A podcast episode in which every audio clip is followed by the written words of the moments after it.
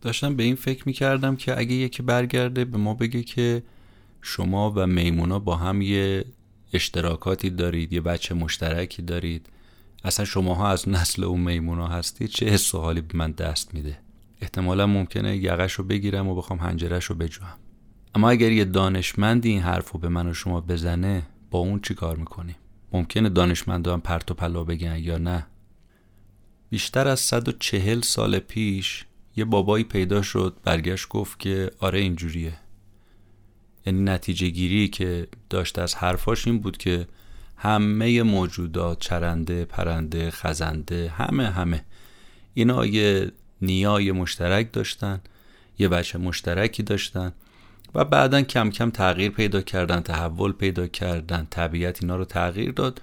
شدن به این شکل و شمایلی که الان شما می‌بینید که قیافه های مختلف چهره های مختلف نژادهای مختلف تو حیواناتش یه جور تو انسان یه جور تو گیاهان یه جور اما همه سر و تش مثلا برمیگرده به اینکه هممون یه آمی بودیم یه موجود تک سلولی شبیه این جلبک ها حالا شدیم مثلا این چیزی که الان هست. اگه بفهمیم اون دانشمند داروین بوده و اسم این نظریش تکامل تدریجی بوده باش چیکار می‌کنیم؟ بعضیا میگن که نه درست میگه بالاخره نتیجه مشاهدات علمی و زیست شناسیش این بوده دیگه تو طبیعت گشته به این نتیجه رسیده. بعضی هم میگن که این حرفا چیه که شما دارید می‌زنید؟ اینا بی احترامی به کرامت انسانیه. خدا بوده که همه ما رو خلق کرده و گونه های مختلفی از ما رو آفریده. اونم تو مدت 6 روز. اونم چند هزار سال قبل نه اینکه چندین میلیون سال قبل. و در نهایت انسانی که اشرف مخلوقات و از اولم به همین شکل و شمایلی که می‌بینید بوده. اگه دنبال یه کتابی میگردید که راحت شما رو سوار قطار کنه و خیلی شست رفته حرفایی که درباره داروین و نظریه تکامل تدریجیش هست رو بزنه و یه نقدی بهش داشته باشه توصیه می‌کنم این اپیزود رو بشنوید.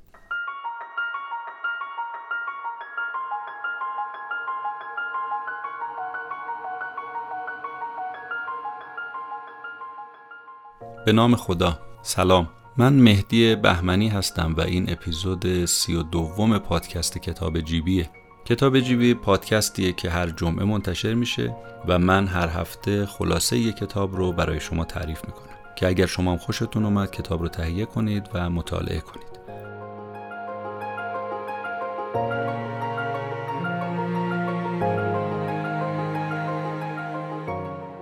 عنوان کتاب این هفته هم هست Philosophy of Biology یا فلسفه زیست شناسی نوشته آقای سمیر اوکاشه. با هم بریم و خلاصه کتاب رو بشنویم.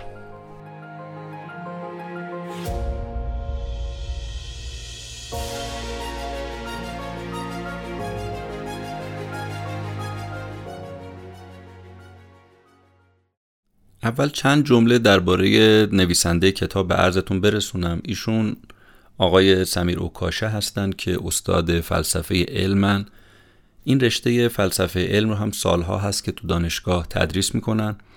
به علاوه ایشون رئیس انجمن فلسفه علم اروپا هستند. بیشتر از 100 تا مقاله درباره زیست شناسی تکاملی یعنی همین نظریه داروین تو جورنال های معتبر منتشر کرده و تو این کتاب هم به قول خودش مقدمه گونه و مختصر مفید یه گزارشی رو در مورد این نظریه داده. اول ببینیم که اصلا اسم این کتاب چرا شده فلسفه زیستشناسی. اصلا ارتباط بین فلسفه و زیستشناسی چیه؟ فلسفه ظاهرا یه علم زیستشناسی یه علم دیگه است و شاید زمین تا آسمون با همدیگه فرق می‌کنه. اما اگه یه خورده دقت کنید می‌بینید که نه. میشه فلسفه رو با ذربین با عینک زیستشناسی هم دید. یعنی فلسفه رو از دریچه و پنجره زیستشناسی نگاه کنه. چون معمولا فیلسوفا نگاه های مختلفی دارن. یعنی نگاه فیلسوفانشون به پدیده ها به اینکه این چیه اون چیه این چی کار می‌کنه اون چی کار می‌کنه و کارکردش چیه میان معمولا از نگاه های مختلفی ارزیابی می‌کنن مثلا از نگاه فیزیکی. ولی این دفعه نویسنده این کتاب اومده از نگاه زیست شناسانه به بحث فلسفه نگاه کرده. اما از اینم بگم که چی شد من رفتم سراغ این کتاب؟ دلیلش این بود که کتاب های مختلفی رو درباره این موضوع تکامل تدریجی و نگاه داروین و به اصطلاح این سنگی که یه بابایی مثلا بیشتر از 140 سال پیش انداخته هنوز یه عده دنبال این هستن که این سنگ رو در بیارن ذهنمو خیلی مشغول کرده بود. تا اینکه در بین همه کتابا گشتم یه کتابی رو در نظر گرفتم برای گفتن. که هم به این موضوع بپردازه و همین که دانش خاص تخصصی نخواد شست رفته حرف به ما بزنه. البته نمی‌تونم بگم کتاب سنگین نیست کتاب نسبتا سنگینه. نیاز به این داره که چند بار برای خوندن آدم وقت بذاره. ولی مقدمه خوبیه برای ورود به این بحث. اونایی که علاقه دارن به موضوع فلسفه و ماهیت اشیا در عالم و اینکه بخوان از نگاه زیستشناسانه به این موضوع نگاه کنن به علوم تجربی و طبیعی علاقه داشته باشن و مخصوصا اینکه از یه نگاه دیگه براشون سوال پیش اومده باشه که بالاخره این داستان چیه؟ این نظریه تکامل تدریجی یعنی یک تکاملی صورت گرفته ولی به مرور زمان بعد از گذشت هزاران سال یا بعد از گذشت میلیون ها سال. تکامل یک پدیده تکامل یک موجود. مثلا تو جانداران پرنده ها رو داریم خزنده ها رو داریم چرنده ها رو داریم انسان ها رو داریم. حیوانات هستند گیاهان هستند نباتات هستند. همه اینا هستند دیگه. اینها به گذشت زمان هر کدومشون گونه های جدیدی ازشون ما تو طبیعت می‌بینیم دیگه. مثلا از انسان ها گونه های مختلف رنگ های مختلف نژادهای های مختلف. از حیوانات گونه های مختلف. مثلا چند مدل گربسانان داریم چند مدل پستانداران داریم چند مدل تخم گذاران داریم. تو هر کدوم تو هر شاخه می‌بینیم چه خبره دیگه تو این طبیعتی که ما داریم مشاهده می‌کنیم تو این عالم. من ذهنم به این مشغول شد که خب این که این تکامل صورت گرفته این تکامل رو کی به وجود آورده؟ این تکامل تدریجی رو کی باعث و بانیش بوده؟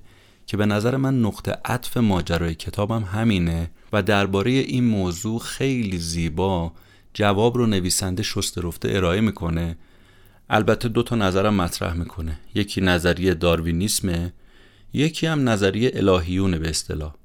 نظریه داروینیسم چون ایشون خودش رشتهش همین رشته زیست شناسی و میان رشته فلسفه زیست شناسی خیلی قشنگ توجیه می‌کنه بیان می‌کنه توضیح میده. ولی من خودم اولش گفتم توقع داشتم که نویسنده اون قسمت دوم که ردیه نظر داروینیسم هستش رو که خورده بیشتر با طول و تفصیل بهتری مثلا بیان کنه. بعد گفتم مثلا این بابا کارش این نیست. این بابا نگاهش نگاه طبیعی و نگاهش فلسفه زیستشناسیه.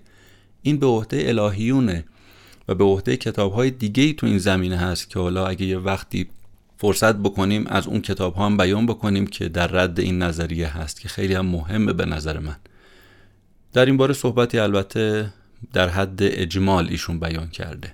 حالا جلوتر که بریم من بیشتر در این باره توضیح میدم. یه سوالی که ممکنه پیش بیادم اینه که اصلا تا حالا فیلسوفی بوده که با ذره و عینک زیست شناسی به پدیدان نگاه کنه؟ فیلسوف اصلا با طبیعت چه کار داره؟ کار داره؟ نداره؟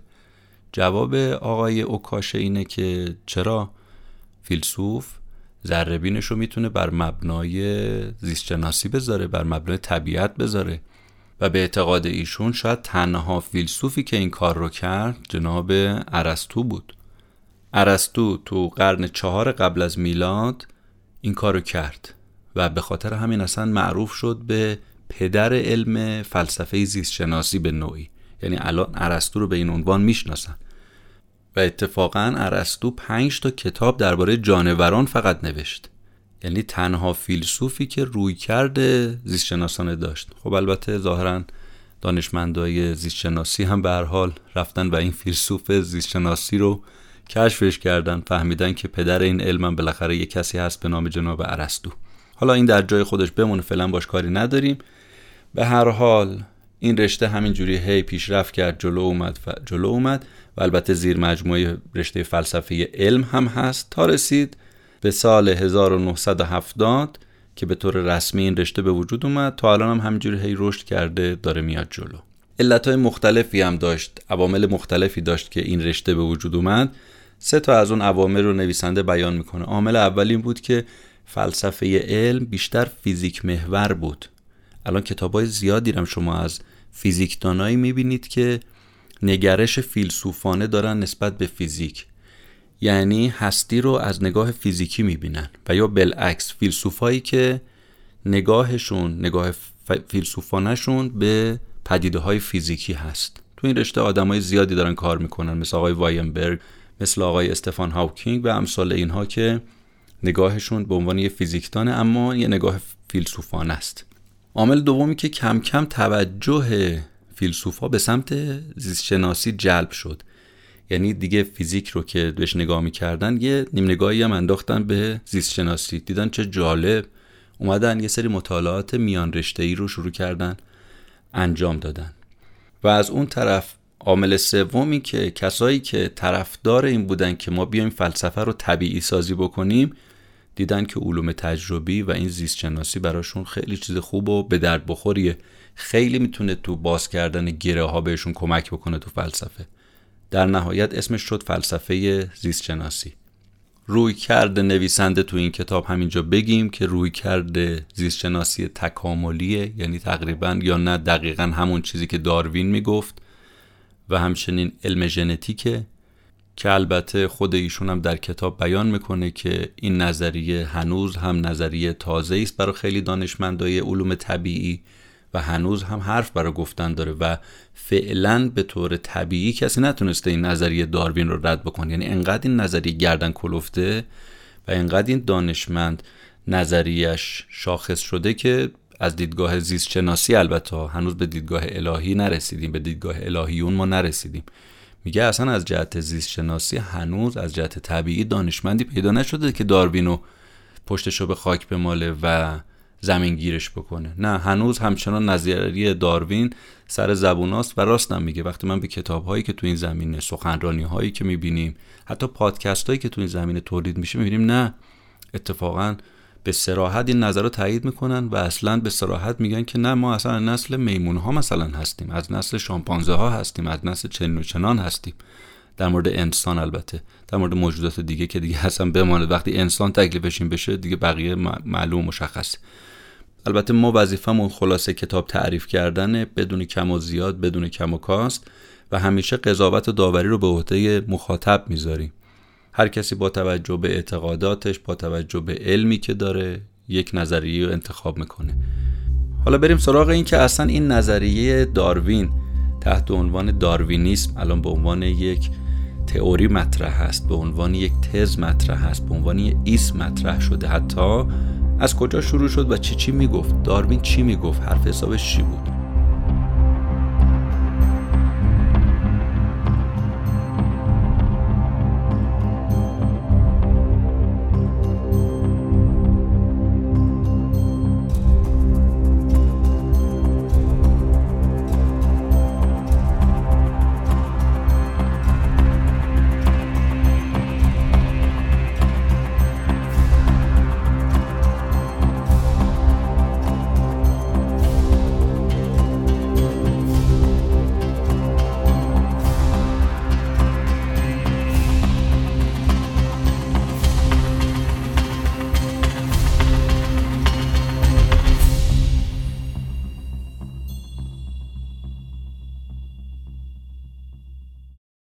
ببینید سال 1859 جناب چارلز داروین اومد یک کتابی رو منتشر کرد به نام اصل انواع. قضیه تکامل رو اومد تو کتاب اصل انواع مطرح کرد. عجیب اینه که این کتاب تو علوم طبیعی شده یه نقطه عطف و اصلا یه انقلابی رو به یه معنا تو زیست شناسی به پا کرد. داروین اومد تو این کتاب سه تا ادعا رو مطرح کرد. ادعای اول این که گونه منظورمون از گونه مثلا گربه سانان مثلا میمون سانان مثلا انسان ها هر گونه ای رو شما در نظر بگیرید. چون گونه یه سری زیر شاخه هم داره که حالا ما بحث تخصصی خودش رو داره نویسنده بیان می‌کنه ما نمی‌خوایم بپردازیم.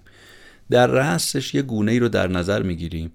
مثلا به فرض سگ رو در نظر می‌گیریم. میگه این سگ اگر شما نگاه بکنید این گونه هیچ وقت ثابت نبوده. یعنی به نیاکان و به قول نویسنده کتاب به نیای اینا وقتی نگاه می‌کنی به عقب برمیگردی می‌بینی ویژگی های اون سگای گذشته با الان خیلی فرق کرده. اصلا بعضی وقت آدم فکر می‌کنه یه سگ دیگه است یا اصلا یه گونه دیگه است. میگه نه بابا همون گونه است فقط تغییر شکل داده. خب چی باعث تغییر شکلش شده؟ تمام نقطه عطف و نقطه سقل بحث تو اینه. طبیعت. محیط اومده گونه رو تغییرش داده. حالا بعضی گونه ها اومدن با طبیعت سازش پیدا کردن بعضی گونه ها هم نه. اونایی که با طبیعت سازش پیدا کردن سازگاری داشتن موندن. تولید مثل کردن زاد و ولد کردن تکثیر شدن الانم باقیان آقا اونایی که نسلشون منقرض شد چی؟ اونا نتونستن با طبیعت سازگاری ایجاد کنن به مرور زمان و در نتیجه از بین رفتن و ساقط شدن. از حیز انتفاع به اصطلاح خارج شدن. خب نظریه و ادعای دوم چیه تو بحث تکامل تدریجی داروین؟ جناب داروین میگه که حالا تمام این گونه هایی که الان هستن تمام این گونه های کنونی یک نیای مشترک دارن. همشون از یک جد و اجداد نسب گرفتن. یعنی همشون پدر مادرشون می‌خوره به یک گونه مثلا به یک چیز. منتهات اتفاقی که افتاده شما میگی اینا شبیه اونا نیستن میگه خب تکامل پیدا شد دیگه. همین حرف ما همینه. داروین میگه که این فرایند تکامل تدریجی که ما داریم میگیم همینه. همین باعث دگرگونی شکل و قیافه شده و به شکل و قیافه امروز گونه ها در اومدن. ادعای سومش هم اینه که خب این تغییری که به صورت تدریجی به وجود اومده تکاملی که به اصطلاح به وجود اومده یعنی هی گونه ها کاملتر شدن کاملتر شدن کاملتر شدن اجزا و قسمت های صورتشون قدشون قیافشون فهمشون درکشون هر چیزی که شما می‌خواید حساب بکنید که به عنوان ویژگی های گونه ما می‌شناسیم دیگه. به اصطلاح خصوصیات فنوتیپی ما می‌شناسیم ویژگی های فنوتیپی اینا ما می‌شناسیم. میگیم همه اینها چگونه انتخاب شدن؟ چگونه برگزیده شدن؟ گونه های برتر چجوری گلچین شدن؟ میگه این کار کار انتخاب طبیعیه. Natural selection. یعنی چی؟ یعنی در نظام طبیعت ضعیف پامال است. قوی ها و توانمندها تو جانداران باقی موندن. تولید مس کردن بقیه چی شدن؟ همه حذف شدن رفتن به زبالدان تاریخ به اصطلاح پیوستن. داروین معتقده که انتخاب طبیعی یا طبیعت در طول نسلهای مختلف کم کم به تدریج اومده باعث سازگاری گونه ها با محیط شده. اونایی که سازگار شدن نسلشون منقرض نشده موندن. یعنی الان این گونه‌ای که شما می‌بینید اینایی بودن که قصر در رفتن. خب داروین این نظریه رو از خودش در آورد یا اینکه نه؟ بالاخره یه کسی این جرقه رو به اصطلاح تو ذهنش زد. یعنی وامدار کس دیگه ای هست. آقای اوکاشه نویسنده این کتاب میگه که این ایده اولین بار به وسیله پدر بزرگ داروین مطرح شد. معلومه این خانواده ذاتا خانواده اهل علمی به اصطلاح بودن در زیست شناسی پدر بزرگش منتها نتونست قضیه رو خیلی قابل قبول و شفاف تبیین کنه شرح و توضیح بده. این قضیه تغییر تکاملی رو نتونست جا بندازه. یعنی ازش پذیرفته نشد. ولی داروین رو هوا زد. هی شروع کرد بست و گسترشش داد روش کار کرد و ارائهش کرد در نهایت. مهمترین ابتکاری هم که داروین تو این زمینه انجام داد این که خب برای اینکه قضیه انقراض و توضیح بدیم میگیم که طبیعت این انتخاب رو انجام میده. حالا در مورد اینکه میگیم انتخاب طبیعی natural selection ما حرف داریم می‌زنیم حالا جلوتر تو کتاب که این در واقع مشکلش چیه و مشکل الهیون با این نظریه چیه که اتفاقا این حرف نقطه عطف بحث داروینه و اون سقل سنگینی حرفاییشونه که حالا بهش می‌پردازیم جلوتر. اما نظریه داروین چیکار کرد؟ نظریه داروین کاری که اومد انجام دادین که خلاص کرد دیگه. زیستشناسا رو راحت کرد. زیستشناسا همش دنبال این بودن که چی شد منقرض شد چی شد انقدر گونه های جدید جدید. خب این گونه های جدید از کجا اومدن؟ قدیمی ها چرا از بین رفتن؟ داروین اومد کار راحت کرد. اومد گفتش که آقا جون من منطقی اگه به این قضیه نگاه کنید من رفتم مشاهداتی رو داشتم به یه سری واقعیت ها رسیدم. فهمیدم که نیاز نیست دنبال آفریننده جداگونه برای گونه های جدید بگردید. بگید که خب این گونه کجا اومد اون گونه کجا اومد. این همون قدیمی است تغییر شکل پیدا کرده. در نهایت جان کلام داروین هم این شد که آقا من اگر میگم انتخاب طبیعی با سه تا شرطه میگم انتخاب طبیعی با این سه تا شرط. قضیه تکامل تدریجی رو رقم زده باعث تکامل تدریجی تو پدیده ها و تو گونه ها به اصطلاح دقیق ترش شده. اول اینکه این جاندارانی که ما میگیم تغییر شکل و قیافه پیدا کردن اینها همه یکسان نباید باشن. یعنی ویژگی های فونوتیپیشون باید تغییر پیدا کرده باشه. صفتشون خصوصیاتی که مشاهده پذیر هستن مثل قدشون رنگ پوستشون شکل جمجمهشون اینا باید تغییر پیدا کرده باشه. اگه مثل همون باشه که دیگه نظریه ما درست نیست. نظریه تکامل تدریجی ما در صورتی درسته که بگیم آقا اینا تغییر پیدا کردن جانداران. دوم اینکه این تغییرم به خاطر تغییراتی که در شایستگی اینها وجود داره در فیتنس اینها وجود داره. یعنی اینها یه ویژگی هایی داشتن که باعث شده باقی بمونن و تولید مثل کنن. میگه نمونهش هم شما وقتی تو طبیعت نگاه می‌کنید می‌بینید که یه سری از گونه ها اینا سازگاری بهتری دارن با طبیعت. اینا میمونن. مثلا تو جنگل های انبوه رو شما نگاه بکنید مثلا تو آفریقا اون گیاهایی که بلند قطرن نور خورشید رو بیشتر می‌گیرن اینا معمولا میمونن. اون بیچاره قد کوتاه های کوتاه اینا چی میشن؟ چون نور خورشید نمی‌گیرن بیشترشون از بین میرن. اصلا بعضی موقع نسلشون چی میشه؟ منقرض میشه. خلاصه همون بحث تنازع بقا اینجا هم برقراره. هر نسلی یه تعداد جوندار به دنیا میاره و اونهایی که قوی تر هستن چی میشه؟ باقی میمونن. سومین شرطی هم که داروین مطرح کرد این که فرزندان باید شبیه والدین باشن. خب با این سه تا شرط گونه هایی که شایستگی بیشتری دارن فراوانی بیشتری پیدا می‌کنن اونایی که شایستگی کمتری دارن میرن رو به زوال. داروین البته تحت تأثیر یک جمعیت شناس عصر ملکه ویکتوریا به نام توماس مالتوس هم بود.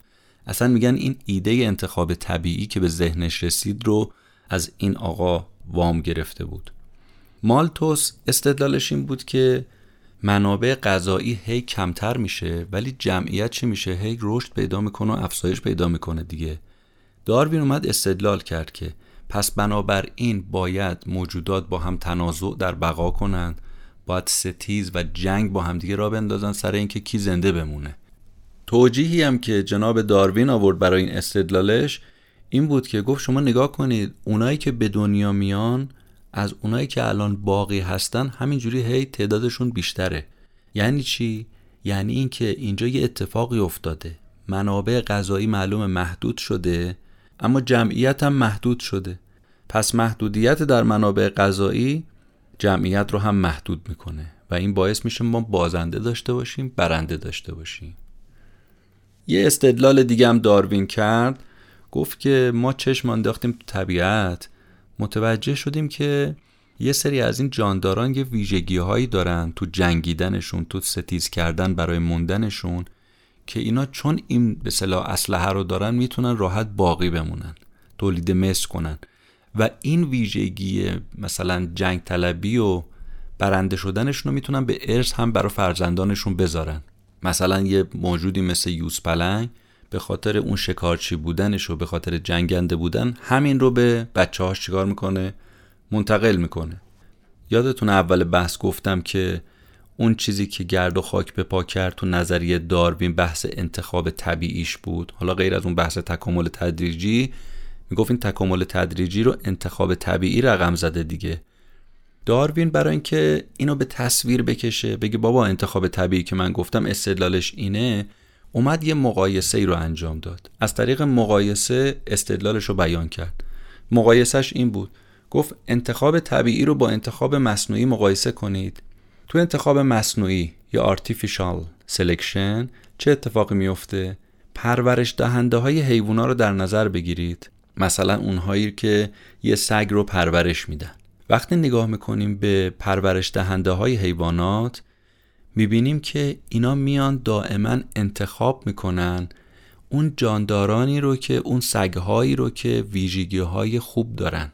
فونوتیپشون جنسش خوبه جنسش عالیه و برای حتی تولید مثل و تولید نسل هم از اونها استفاده می‌کنن.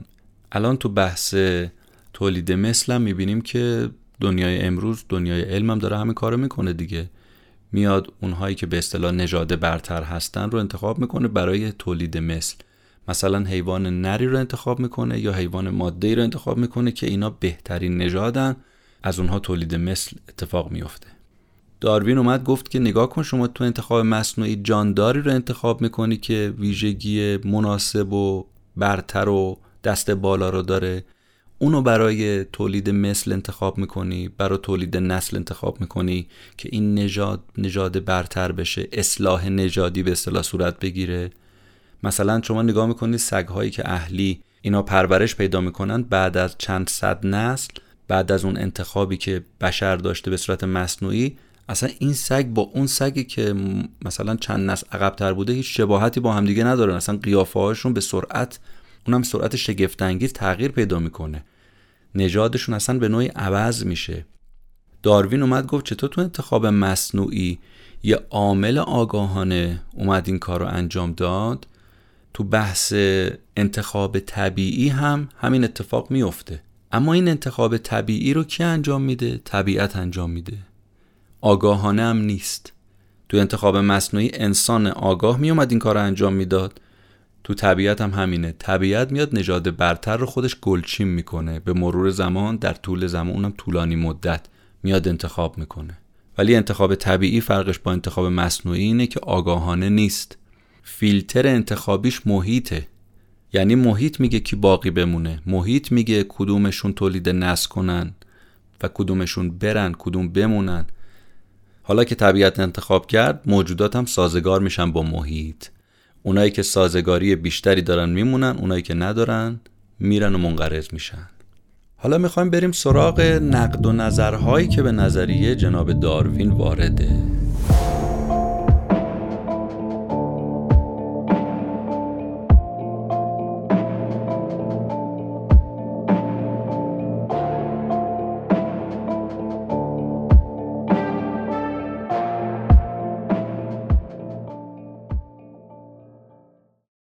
خب تا حالا نظریه داروین و داروینیسم و تکامل تدریجی و انتخاب محیط اونم انتخاب طبیعی در مورد موجودات و اینکه در نظام طبیعت ضعیف پامال است و قوی باقی میمونه تولید مثل می‌کنه رو شنیدیم. اشکال این نظریه چیه؟ اشکال نظریه اشکالیه که فلاسفه که سنتی هستند و فلاسفه که نگاه الهی دارن با این نگاه داروین هست. چون نظریه داروین اولین پیامد و اولین تیری که شلی کرد اولین بازخوردش ترکشش گرفت به برهان طرح. ما به فارسی میگیم برهان نظم یا همون نظریه argument from design. این نظریه مشهورترین نظریه تو بحث مقابله با نظریه داروینه. مشهورترین روایتی هم که درباره این برهان طرح یا برهان نظم هست میگن متعلق به یک کشیش قرن 18 به نام ویلیام پیلی. آقای ویلیام پیلی استدلالش این بود. گفت شما حیوانایی رو نگاه بکنید که چقدر با محیط سازگارن. سازگاری رو اصلا به نمایش می‌کشن به رخ می‌کشن. گفت شما مگه مشکلتون این نیستش که میگید چقدر تنوع داریم و چقدر گونه های مختلفی تو طبیعت ما داریم؟ چرا میری سراغ تکامل تدریجی؟ شما بیایید اینو در نظر بگیرید. این موجوداتی که تناسب با طبیعت ایجاد می‌کنن مثلا کاکتوس رو ببینید تو بیابون آب رو تو برگهاش ذخیره می‌کنه. یه حشره هایی هستند که چوبکسان هستند. اینا رو نگاه بکنید چطور همرنگ شاخ و برگ درختا میشن. یا مثلا نگاه می‌کنید نیمرخ بال یه پرنده رو نگاه کنید چقدر حالت آیرودینامیکی داره. خب اینا سازگاریه با طبیعت دیگه. میگه دقت کنید این ویژگی ها رو تو این جاندار اونم متناسب با زیستگاه کی به وجود آورده؟ یه مهندس آگاه. مهندسی که از همه چالش های محیطی آگاه بوده پیش آگاهی داشته اومده این ویژگی ها رو سوار کرده رو این موجود رو این جاندار که برای سودمند باشه. مجهزش کرده به این ویژگی ها که بتونه سازگار بشه و بمونه. شما چرا میندازی گردن طبیعت؟ بندازید گردن یه مهندس آگاه که حالا اسمی که از او میاریم به نام خداست. به عنوان گاد به عنوان آفریننده است. بعد در ادامه این استدلال این آقای کشیش گفتش که شما نمونه های پیچیده رو تو طبیعت نگاه کنید. اصلا به خودتون به چشماتون نگاه کنید. چشمای شما چقدر پیچیده است؟ عدسی داره قرنیه داره شبکیه داره انبیه داره چی داره چی داره چی داره؟ گفت این هماهنگی ظریف رو کی به وجود آورده؟ این تنگ تنگ با هم مرتبط بودن اجزا به صورت پیچیده رو کی به وجود آورده؟ گفت ببینید هم تناسب داره هم پیچیدگی داره. این غیر از یه طراح آگاه کسی دیگه نمی‌تونه همچون رقمی رو بزنه همچون نقاشی تو طبیعت بکشه. برهانش هم با یه قیاس به یادموندنی مطرح کرد که هنوزم از این برهان یاد می‌کنه. گفت ببین فکر کن رفتی توی بوتزار توی چمنزاری مثلا. یه دفعه چشمت میفته به دو تا چیز. یه دونه سنگ می‌بینی یه گوشه افتاده. یه دونه هم ساعت می‌بینی. واکنش ما به این دوتا چیه؟ سنگ رو نگاه می‌کنیم میگیم خب عادیه برامون دیگه. میگیم خب احتمالا تو بوتزار سنگ چیز غیر عادی نیست طبیعیه. اما نگاه می‌کنیم به ساعت. میگه هیچ آدم عاقلی بر نمیگرده بگه که این ساعت همینجور اینجا بوده تو بوتزار همینجور افتاده بوده. میگه که شما نگاه به طبیعت بکن به پدیده های جهان بکن به پدیده های طبیعی به این جانداران و گونه های مختلف خودت وقتی نگاه می‌کنی اینا خدایی پیچیده تر از اون ساعته نیستن. همین چشمی که گفتیم صد برابر پیچیده تر از اون سیستم داخلی اون ساعت نیست. میگه به همون ساعت نگاه کن چجوری اجزای داخلی با نظم و دقت کنار هم دیگه قرار گرفتن و یه هدف مشترک رو دنبال می‌کنن. از اون حرکت منظم اونی که زمان رو به ما نشون بدن. تمام پدیده های عالم هم اینجوری با یه نظم و ترتیبی کنار هم قرار گرفتن و یه هدف رو دنبال می‌کنن. و میگه که هیچ وقت شما هیچ وقت حتی به ذهنتون خطورم نمی‌کنه که مثلا با تصادفی اومد این ساعت رو درست کرد. حالا چیزای پیچیده تر ساعت که دیگه تو طبیعت زیاده رو شما نگاه کنید هیچ وقت ممکن نیست بگید که همینجوری من مثلا اومدم از خونه بیرون یه دفعه نگاه کردم دیدم فلان پدیده جلوم سبز شده. میگه هیچ وقت اتفاق اینجوری نمیفته پس همونطور که ساعت سازنده داره موجودات زنده باید یه سازنده داشته باشن. و پیچیدگی هایی که تو پدیده های طبیعت است به مراتب از پیچیدگی هایی که دستساز بشر هست هم بیشتره. پس داروین اومد منشأ پدیده ها رو و انتخابشون رو طبیعت دونست ولی این کشیش اومد آفریننده رو دستش آورد وسط. گفت که دست آفریننده رو ببینیم وسط که داره به این زیبایی خلق می‌کنه. پس نظریه این کشیش و نظریه تمام فلاسفه ای که در این باره صحبت کردن و مخالفت کردن با نظریه داروین این بود که تناسب موجودات با محیط پیچیدگی هاشون اینا انتخاب طبیعی و طبیعت نبوده. انتخاب یک آفریننده آگاه بوده. حالا بریم سراغ اینکه نوداروینیسم از کجا پیدا شد. نوداروینیسم موقعی بود که این قضیه نظریه انتخاب طبیعی اومد با جهش ژنتیکی با هم ترکیب شد. دوقلویی که باعث شد تکامل تدریجی و اون تغییر تکاملی رو توجیه بکنه. را بندازه موتورشو. ژنتیک اومد کمک کرد به نظریه انتخاب طبیعی و قضیه تکامل تدریجی رو بیشتر شروع کرد توجیه کردن شد نوداروینیسم. خب الان وضعیت جوامع نسبت به این نظریه چیه؟ آقای سمیر اوکاشه نویسنده این کتاب میگه بعضی کشورها بیشتر بعضی کشورها کمتر. مخالف با نظریه تکامل هستن. بیمیلن یعنی روی خوش خیلی نشون نمیدن. ممکنه به هر حال بشنون درباره صحبت کنن یا کتابی بخونن اما علاقه ای ندارن این نظریه رو بپذیرن. چرا؟ میگه سه تا دلیل مهم تو این زمینه وجود داره. یعنی سه تا عامل مؤثر وجود داره که این اتفاق افتاده که مردم بیمیل شدن نسبت به این نظریه. عامل اول این که نظریه تکامل به هم میریزه آدم رو پریشون می‌کنه آدم رو پذیرشش رو سخت می‌کنه. مثالی که می‌زنه میگه شما دارید به یه حلزون روی بوته گوجه فرنگی مثلا تو باغچه خونتون یا تو یه پارکی نمی‌دونم یه جایی مثلا دارید نگاه می‌کنید.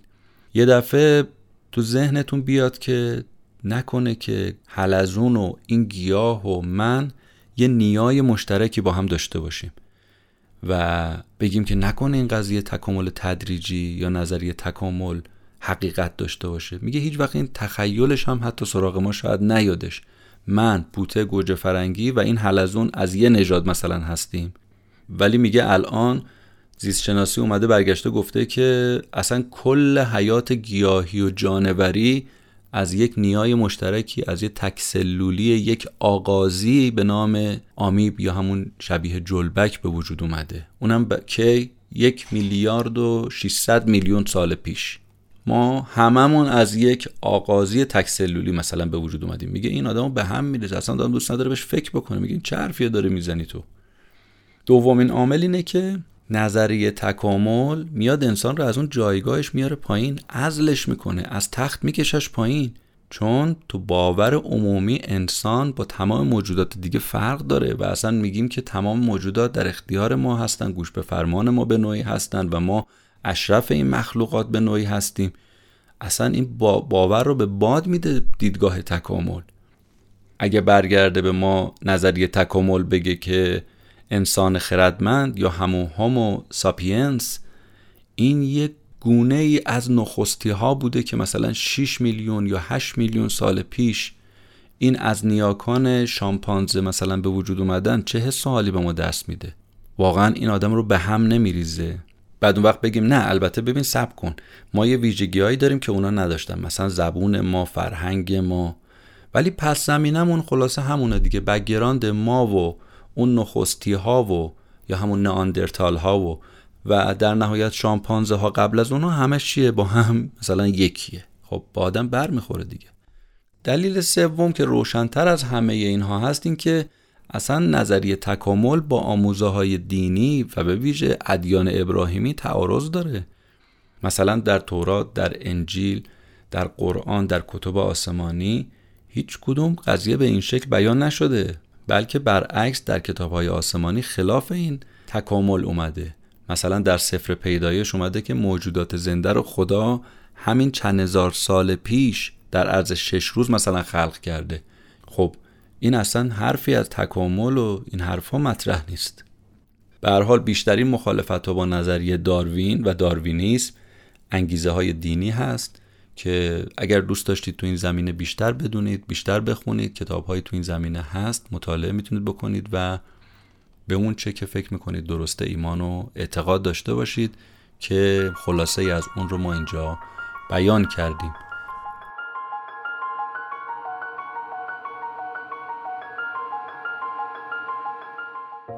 چیزی که شنیدید اپیزود سی و دوم پادکست کتاب جیبی بود.